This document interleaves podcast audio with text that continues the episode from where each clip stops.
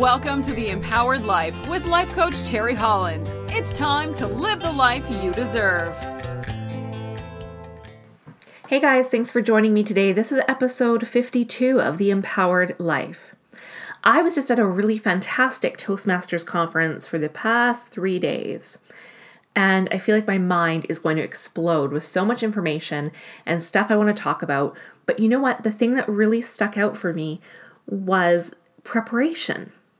And it's something one of the speakers touched on, and it really got me thinking about how we prepare for things in life. So that's what I want to talk to you about today.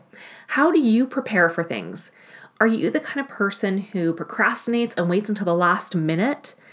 Or are you the kind of person who takes your time and works? Now, I would say that in my experience, most people do not really prepare for the things that they want to be good at. They take their time or they, they put things off, they procrastinate, and they don't really give themselves the right amount of time to perfect things and to be masterful at what it is they want to do. Now, you know how I feel about perfectionism. There is no such thing as perfection, but there is excellence. You can always strive for excellence. So, my question to you is what are you doing to prepare to be excellent in whatever it is that you're passionate about doing? So, this made me think of a story that my coach shared with me about Bo Eason, Jerry Rice, and Joe Montana. So, Bo Eason was was traded to the 49ers, and I don't know what year this was, but he was traded to the 49ers at some point.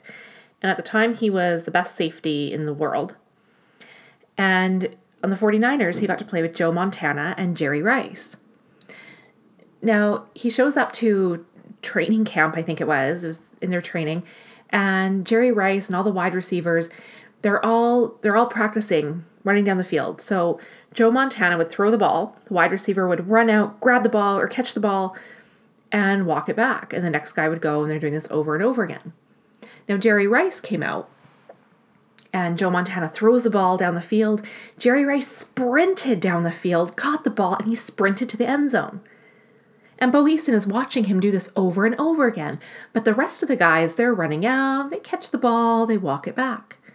Jerry Rice, every time, sprints out, catches the ball, and continues sprinting right to the end zone.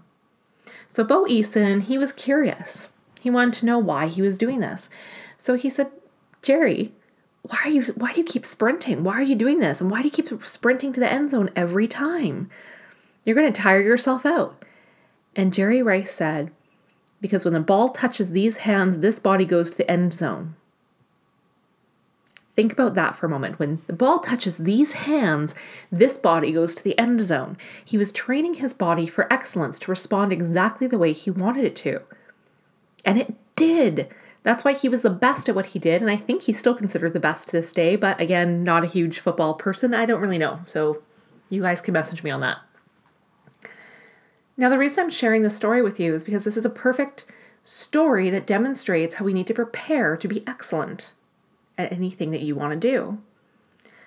So, say, for example, you want to be a speaker well, if you want to be a speaker, then you need to be practicing your speech exactly the way you want to deliver it, speaking as often as possible, and you need to be putting getting on stages wherever you can and practicing all the time delivering your speeches. Now, I'm using this as an example for a purely selfish reason, as it is my goal over the next 12 months to develop a really high powered speaking career.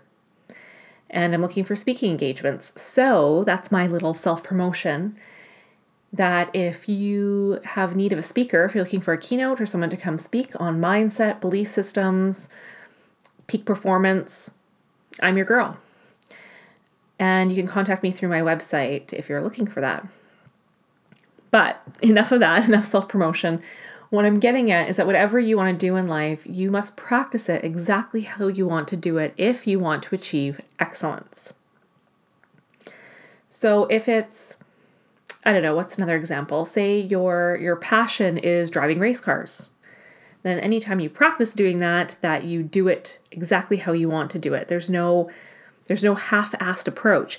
If you're a singer and you're working on becoming a famous singer or recording artist, whatever it is you want to do, then you need to be practicing exactly how you want to deliver your songs, not just skimming through them, doing again, doing a half assed job and faking your way through in practice because that's exactly how you're going to perform it.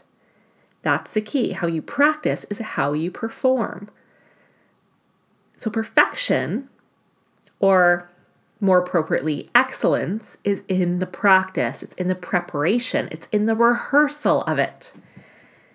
It's in the rehearsal. So, everything that you do, and especially when it comes to the things that you're really passionate about, strive for excellence. Aim for excellence each and every time. And you know what? Don't just limit that to the things you're passionate about. Strive for that in everything you do. Strive for excellence. Because what happens is when you are continually setting the standard at excellence and you're doing everything, you're preparing for things, you are being disciplined and diligent in your preparation, you are programming your mind to achieve excellence in the big important things as well. Strive for excellence. Practice exactly how you want to do it.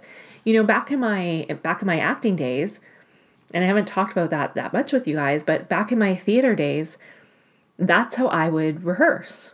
I didn't mark things, I didn't skim through it. And you know what, back then I didn't even know any of this stuff. I didn't know about all the mindset. I didn't know about the unconscious mind and what was happening. But when I showed up at rehearsal, I would always do it full out every single time.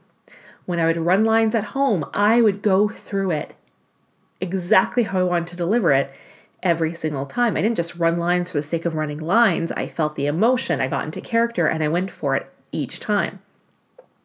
So that by the time I got to the stage and it was showtime, my body knew exactly what to do. My voice knew what to do. My my emotions, my mind, everything was programmed in, and my unconscious mind would take over, and I could deliver exactly how I wanted it. And that's what made me a great actor at the time. So, what you can take from that is whatever it is that you do, whether it's in your job, whether it's to be an excellent parent,